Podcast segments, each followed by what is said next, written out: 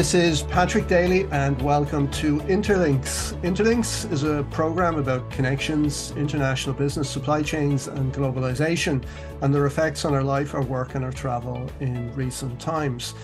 Today on the show, we'll be talking to Declan Foster, founder of Martello Change Consulting. And uh, Martello Change Consulting is a niche management consulting practice that specializes in providing expert change management, transformation, and project delivery services. So, uh, welcome, Declan, and thank you very much for being here with us today. Thanks, Patrick. It's great to be here. Good, delighted to uh, have you. Maybe just to uh, kickoff and then overview. Could you give us a kind of um, a brief synopsis, kind of maybe a, a, whistle stop tour history of your career to date? What brought you to being the founder of um, Martello Change Consulting? Yes, well, I've been working in the project delivery space for about uh, 25 years now. Uh, initially in project management roles, but in more in recent years, a lot of focus on organizational change management, mm-hmm. which is the people side of these uh, technology projects. And the more the majority of my experience was gained in Australia, where I lived for about uh, 18 years. And a few years back, I returned um, back home to here to my hometown uh, of Dublin. Um, I have been ranked in the top 10 thought leaders in project management by uh, uh, Thinkers 360. And I'm also uh, the co-author of a book called uh, Humology, uh, How to Put Humans Back at the Heart of Technology. Um, I also uh, believe in uh, lifelong learning, and I've recently studied uh, behavioral economics and received an honors degree in AI. And I'm also currently studying AI for business over at Oxford University. Excellent. So th- that's interesting. Um, technology projects and human beings. So what what are the challenges and what are the pitfalls and where do companies maybe overlook the the human element in technology projects? Yeah, well, they are often overlooked, and too often then we focus on just the uh, uh, the dollars and the deliverables, you know, and we forget that for any project to be successful, it has to actually be used by individuals and it has to be adopted by individuals, uh, by employees, uh, in order to make it successful. And I think that's really where, where, where change management comes in. And it's handy to have somebody, say, quite separate from the project manager who's looking after the cost, the budget, and the, the scope and the timeline. Someone whose focus is just purely on the impacts on your employees and making sure that that's done uh, uh correctly. And mm-hmm. I think one of the biggest mistakes maybe I, I find as well is that um, certainly, and I can relate to that from my project management experience as well, is that you kind of get to the finish line on a project and you maybe tick the box and you've, you know, you've met all your objectives um, as a project manager. But then sometimes the business users, business users still need to adopt to this new technology and this new way of working. And that's where, you know, change management really, re- really uh, comes to the fore. Yeah. Okay. And what, what, what, how would you encapsulate what change management is is about. So you know when you have a when you have a project and often technology projects and smes are driven maybe by by finance and accounting and larger companies you know there might yeah. be an IT department and so on. A lot of those people are very kind of techy in their in their approach.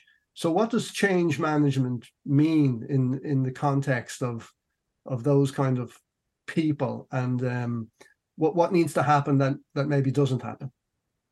Yeah so i guess as i mentioned it's first of all it's it's a focus on on the on on the people that are that are impacted. You know what are their concerns? What are their issues?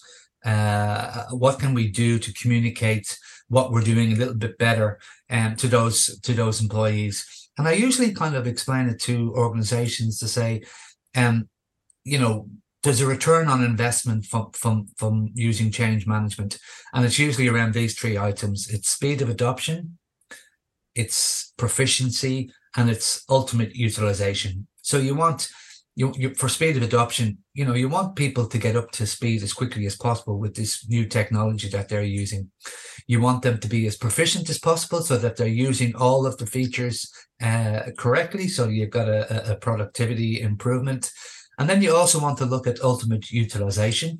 So unless it's a system that everybody just has to, to use and there's no, you know, there's no uh, ifs or buts about it, sometimes you've got you know, uh, you'll have low ultimate utilization figures because maybe not everybody really wants to use it, or you know, people go back to using a different system, or they don't really use the, the, new system and they go back to using the old way on spreadsheets. You know, so those three factors are are, are really how how I sell it to organizations and why change management is important. That's the speed of adoption, uh, the proficiency, and the ultimate utilization. Okay, so does it? So part part of it would be getting the right training, but perhaps also getting the right familiarization and the kind of buy-in um, or, or even the appreciation for the need for the for the change Yeah. and benefits of it because you know i find i find myself sometimes i get out of sorts because maybe linkedin have changed the feature and i said well you know i Yeah. was happy with the features it was and now they've changed and now i'm now i'm upset you get a lot of that kind of stuff right Yes, yeah, oh, absolutely. So you, you, you've got to, I mean, communicate, first of all, why you're doing the change. So any change you, you bring into an organization, whether it's a large transformation or it's just an implementation of a, a smaller back office system, it involves change and you're, you know, you're, you're disrupting how people go about things. So the most important thing is really to explain the, the why, you know, why are we doing this in the first place? And they usually are, you know, most times we're doing things for rational reasons. you would hope, you would always, hope there are you would hope there are good reasons yeah Yeah, exactly. But uh, but sometimes we forget to communicate that. So Yeah. it might be the project team or the sponsor. They're well aware of why we're we're implementing this new accounts payable system, but they forget to remind the employees. They're asking them to do something different to disrupt how they normally, you know, use the accounts payable process. But they have to remind them, you know, what, what are the reasons for doing it? What's the benefits to the organization? What's the benefits to the individual? You know, you have to communicate that. Yeah. So, um, in your your current work at at Martello, what are what are the main kind of services you're providing to to clients currently? Yeah, it's it's a focus on change management at the moment. You know, as I discussed, uh, uh, mentioned earlier, um, that's really kind of my focus in my career lately. Although I do, I, I still uh, help some organisations out in project management roles. So we're looking uh, looking at uh, uh, change management um, primarily for technology projects, and I'm also some of the the work that I'm starting to do at the moment. Um, as I mentioned, I've been keen fan of AI, and I've been studying and researching that for the last few years some of the my emerging work at, at the moment is helping to demystify AI, um, uh, particularly for leaders and C-suite executives.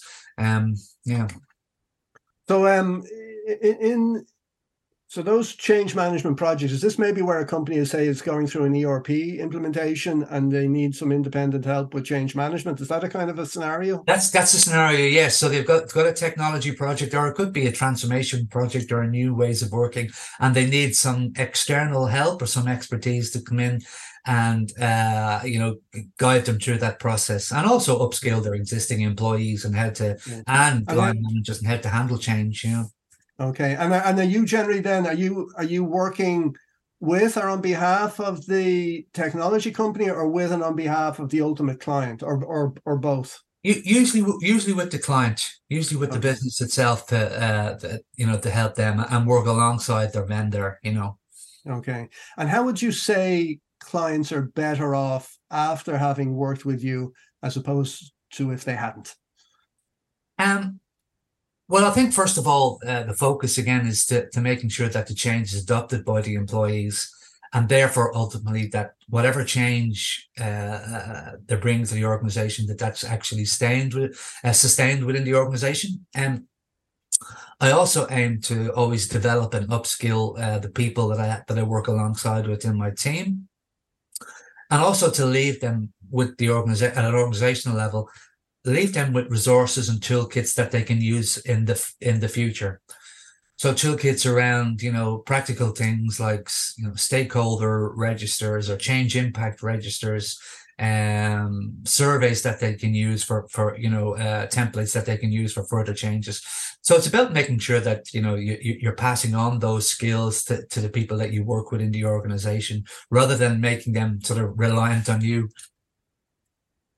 Yeah, so they so they so they end up, I guess, their business benefits then is they they acquire a a, a new uh, capability, they um, adopt and can enjoy the benefits of the return on investment faster. So there's speed, there's R, there's ROI, there's capability, and then there's the skills transfer. I think which you which you pointed. Yeah. Would that be fair? Yes. Yeah. Exactly. Yes. Yeah. Uh, and you, you you and I met um, first uh, as speakers at, at an event. We were both speaking on different different topics, and you were you just mentioned it there. You were talking about AI. Uh, and as we know, there's a lot of hype and and not a little hysteria about the topic at the moment. So really, where where are we at in your opinion with uh, artificial intelligence and the large language models like Chat GPT that I guess some of our listeners will have been uh, will have been playing around with versus uh, AGI, which we don't have yet, with but people yeah. are maybe a little either frightened of or or enthused by. So wh- wh- where are we on that um, journey? Do you think?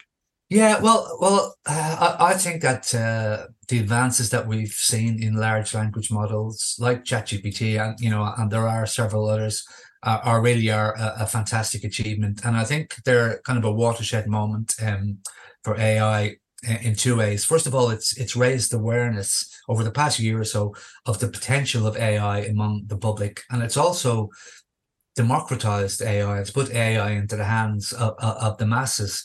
Uh, prior to ChatGPT being released, these large language models were only really available to, you know, the technical folk, the programmers and developers via an API and an, an application programming interface.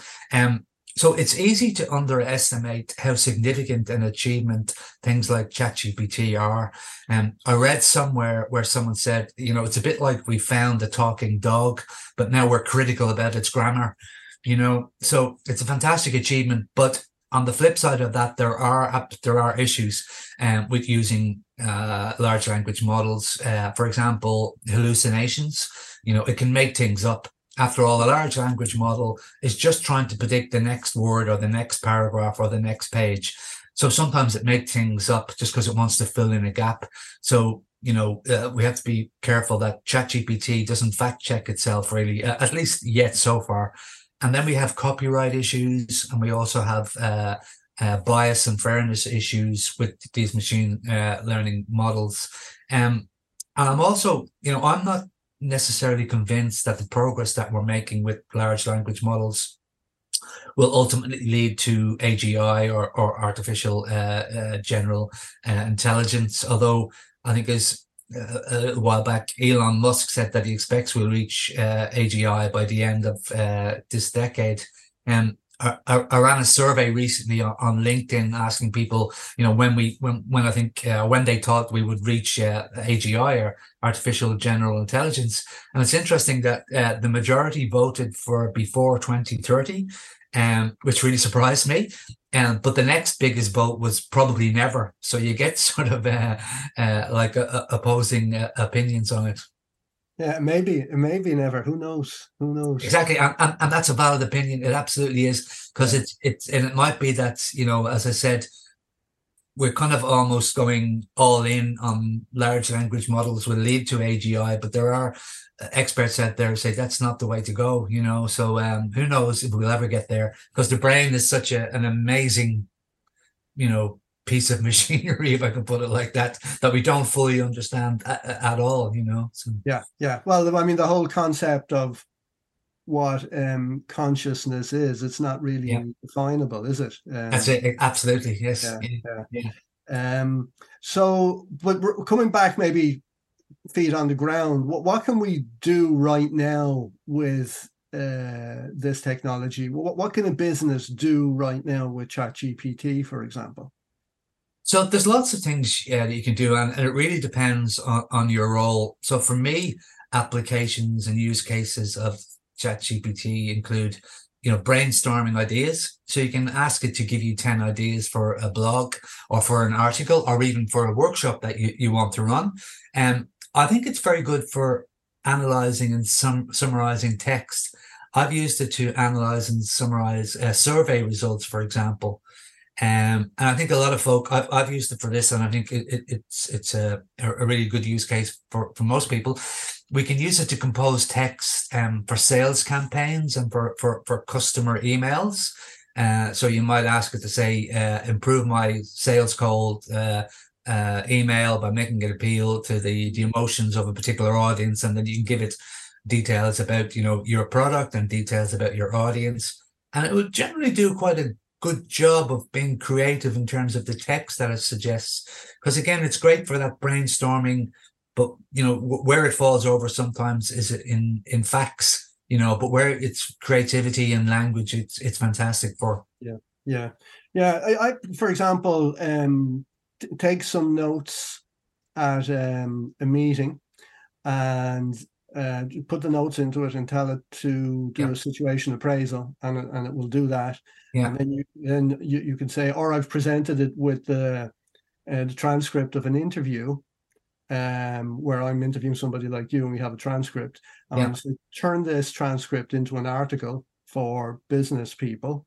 yeah so it's taking it's taking our content and creating something else or Yeah. i might i might um write an article and then tell it to um um no sorry I, I might write a script for a for a video do the video and then tell it to write an article off the script that I, that I've that I've written so Yeah. it, it's kind of getting you into it's getting you in you know, sometimes people say well that's not your work well you say like if you just asked it to produce something that's not your work it just produces it but if Yeah. you give it you give it content and ask it to do something else with it to repurpose it then the question arises is this your work or is this not your work it's kind of a gray area isn't it It is a grey area, and it's also, I think, that the quality. There's a vast difference in the quality when you give it, you know, substantial amount of information. For example, you, you you- your script for your video, and then ask it to write an article. yeah. So that goes into this whole idea of prompt engineering, and you know, if you give it enough information and proper instructions, you get quality output.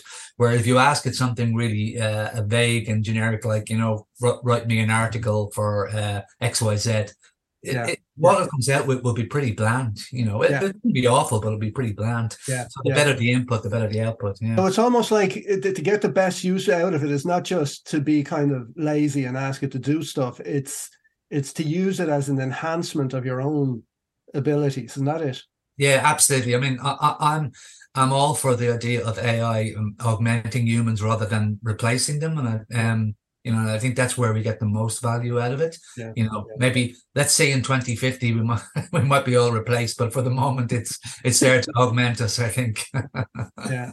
So uh, another thing that kind of was cross was going through my head is that ha- I, I've heard com- some companies using it maybe to integrate into their customer service, but saying how, how can you integrate this thing into your customer service and and remain um, secure? Like how, how does that?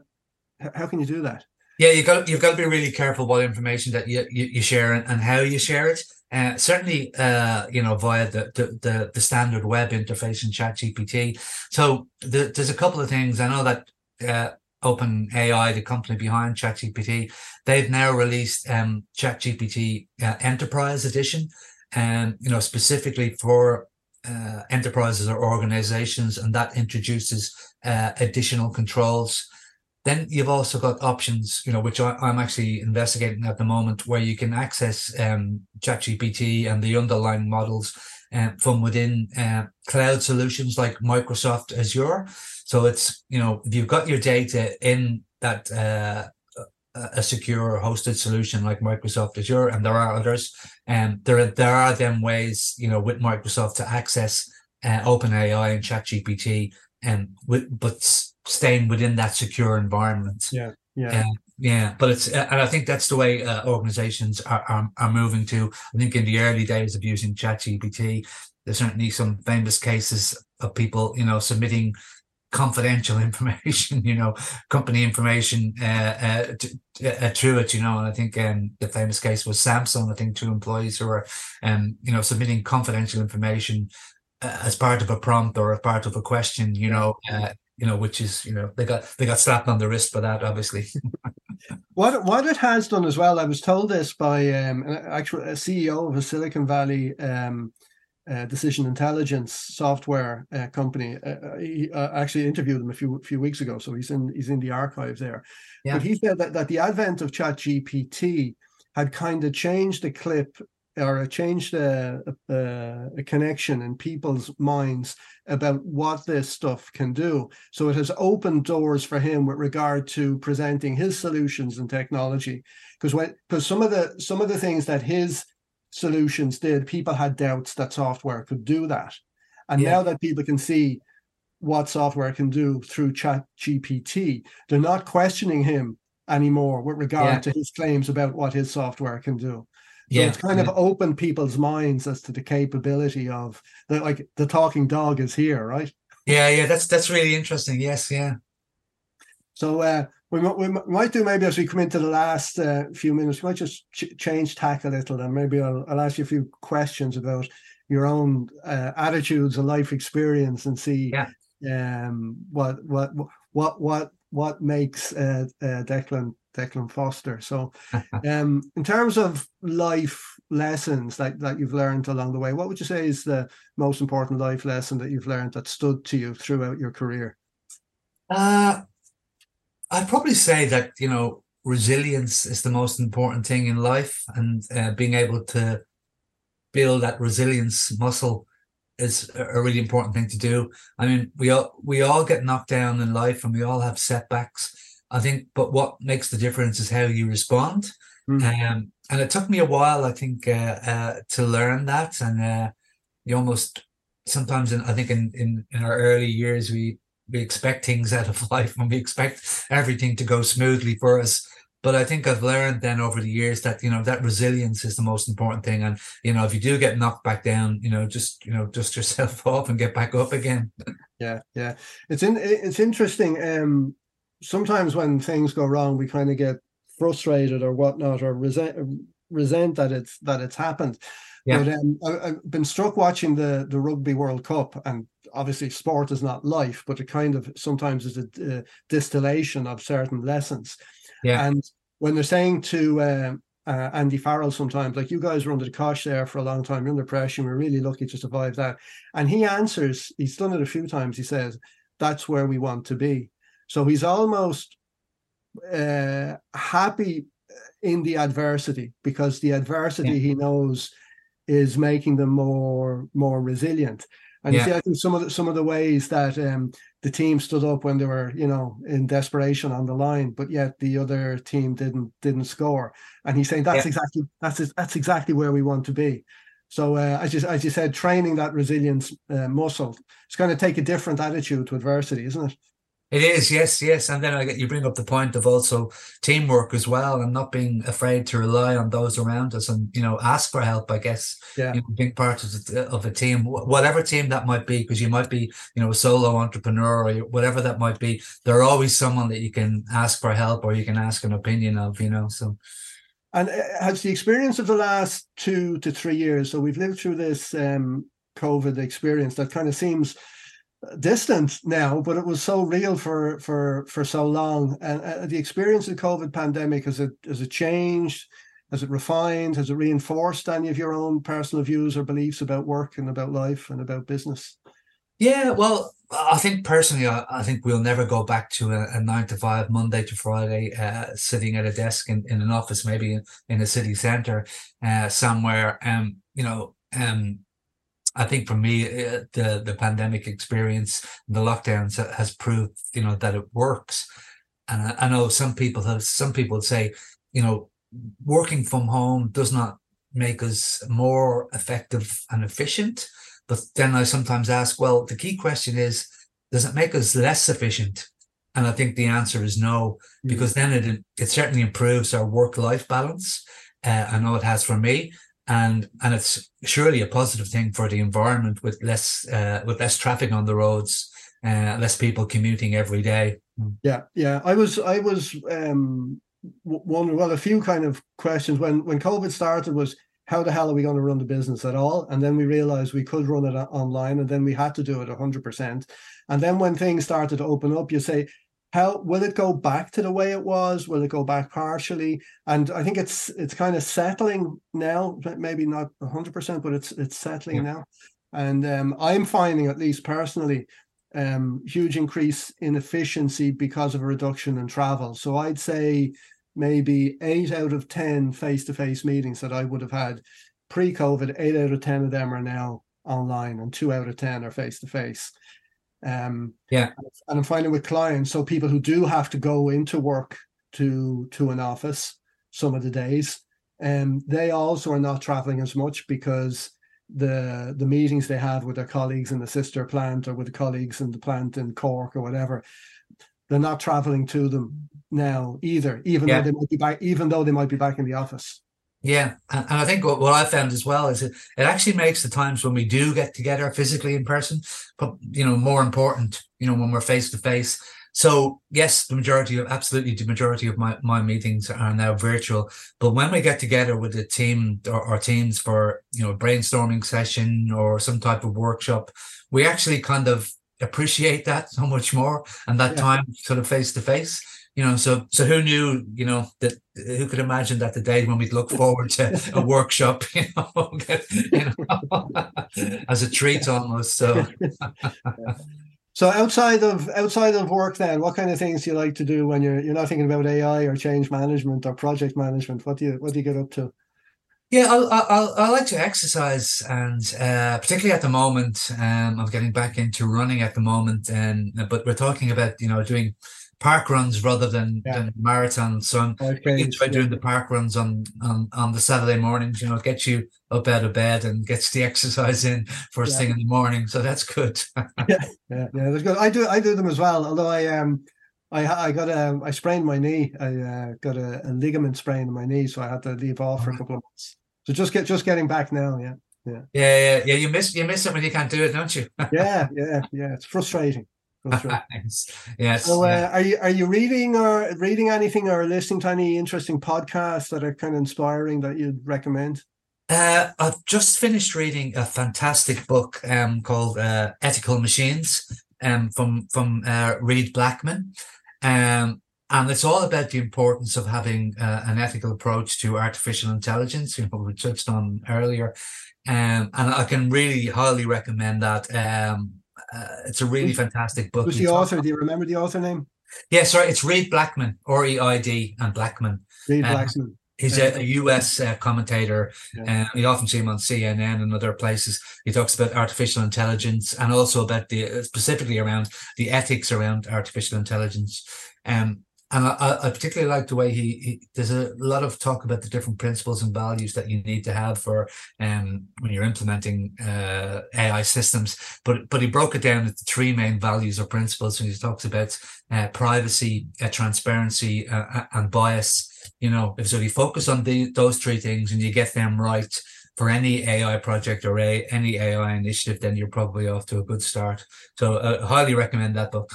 Excellent, excellent. Well, many thanks, Declan. The, time flies on on here, as you know. Uh, yeah. You, you, will have you will have realised. So, thanks very much for being here with us today. Uh, it's been an absolute pleasure to uh, to chat with you. Thanks, Patrick. Great chatting to you today. And thanks also to our listeners for tuning in again today. And be aware that if you enjoyed this episode, you can find the full series of over 130 episodes of Interlinks on Spotify, Apple Podcasts, Acast, and other major podcast platforms. So until next time, keep well and stay safe.